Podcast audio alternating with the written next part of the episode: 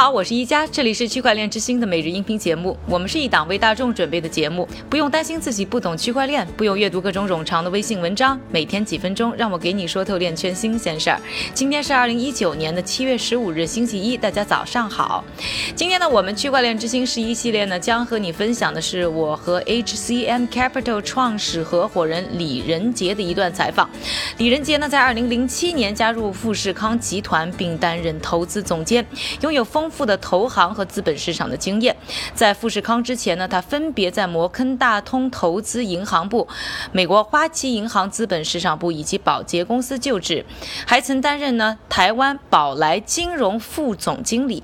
二零一五年呢，他建立呢富士康直接投资的 H C M Capital， 并一直呢积极投资包括区块链在内的科技公司。专注于中美金融市场的他呢，在做投资决策的时候，到底用什么样的筛选标准？区块链在他的眼中呢，未来会给制造业带来什么样的影响？未来区块链的手机又会长成什么样子呢？下面呢，还是请出我的老搭档韭菜哥，和我一起呢为这段采访做翻译配音。仁杰你好，你和你的 H C M Capital 是怎么进入区块链行业的？ About three years ago， 大约四年前，我刚刚成立 H C M 的时候，我们就开始关注金融服务领域的新技术。那时候我负责我们所有金融服务团队的工作。我们一想，金融技术应该是一个非常重要的领域，可以为新市场提供更好的金融服务。当时我们就发现，区块链技术确实是一种更具有革命性的变革，真正有可能颠覆或改变过去几十年金融服务生态的能力。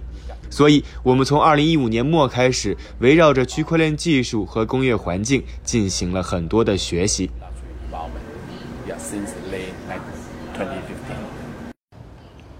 H C M Capital 呢隶属于富士康，所以当你在做投资的时候，是否也要把你的投资目标和富士康的长期战略结合在一起呢？ Yeah, Fastcom is diversifying from country. 是的，富士康呢正在变得越来越多元化，它开始从制造业转向技术服务行业。比如富士康的工业互联网子公司 Cavo 刚刚在上海上市了，这就是最好的例子之一。的确，富士康呢正在将目光投向越来越多的下游金融服务领域，因此呢，对于金融服务、货币论坛、物流等行业，大数据都将成为帮助构建技术服务新业务的重要板块之一。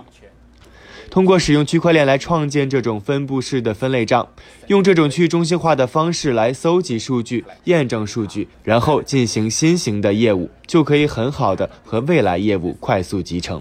Well integrate with the Fastcom's future business。 你提到了制造业，你认为区块链将如何改变制造业呢？你的行业观察是什么？ We believe for enterprise use, especially for manufacturing and industrial service within blockchain。 我们认为在企业的用力当中，特别是对那些为制造和工业服务类型的企业来说，区块链是一项非常重要的技术。就拿人工智能来举例吧，人工智能呢是通过机器来获取数据的，但是如何使用数据呢？区块链可以更包容、更去中心化，或者以分布式的方式去构建数据。区块链呢是收集数据、建立数据库的方法，而人工智能呢则是一种很好的利用机器数据的方法。因此，我认为在人工智能被广泛应用于越来越多的情况之前，区块链应该是放在第一位的。否则，现在的 A I 只是通过使用集中式数据，那么用力将会越发的局限。因此，我鼓励那些使用数据或者人工智能搜集数据的公司，应该从使用区块链开始入手。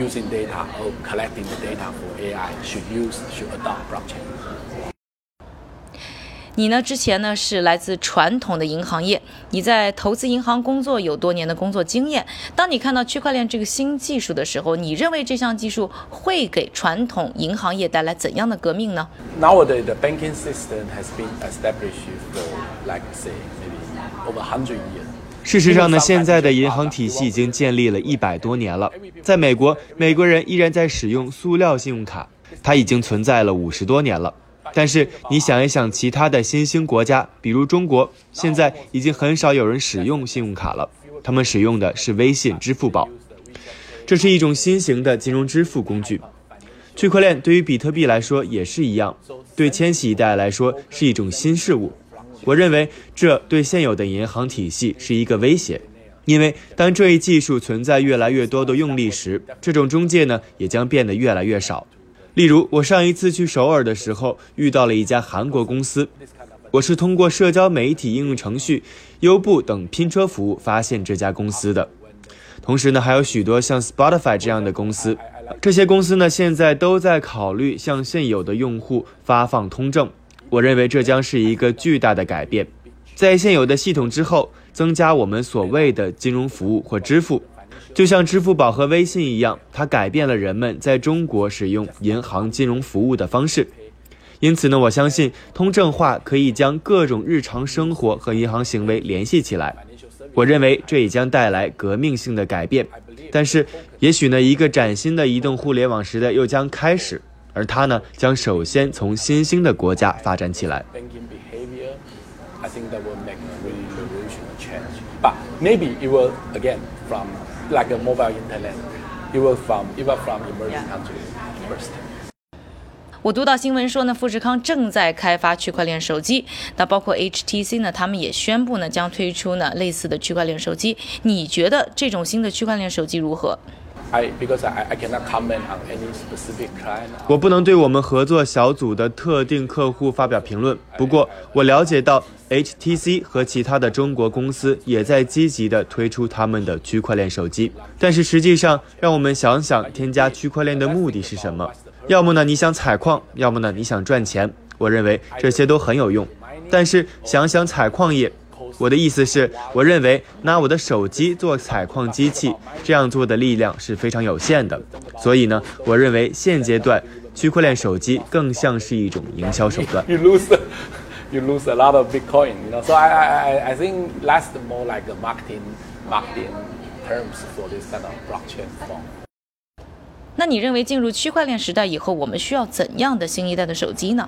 Yeah, I think, you know, let's think about in the future.我想呢，我们应该率先的考虑一下大约二十亿到三十亿没有银行账户的人。由于这些人之前没有银行服务，他们可能只使用现金。而现在呢，有了比特币或其他的数字货币，他们可能会用手机来储存价值，进行支付，甚至是从这些数字货币里获得服务。而我相信，即使是更便宜的手机也能实现这些功能。我认为这将是一个可行的解决方案，并将真正的造福于这些人。感谢韭菜哥和我一起呢对这段采访的配音。那想要了解呢更多的资讯呢，还是要登录呢我们的区块链之星在腾讯视频上的节目。另外关注微博区块链之星 NextBlock 和微信 NextBlock N E X T B L O C， 了解呢更多节目相关的信息和收看方法。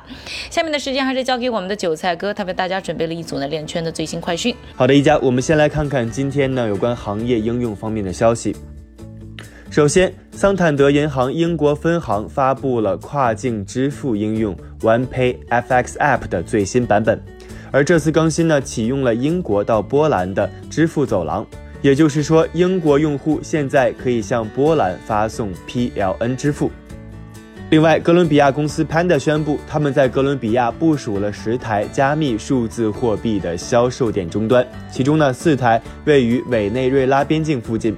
这让难民和哥伦比亚公民可以自由地使用比特币等数字货币。我们再来看看公司方面的消息。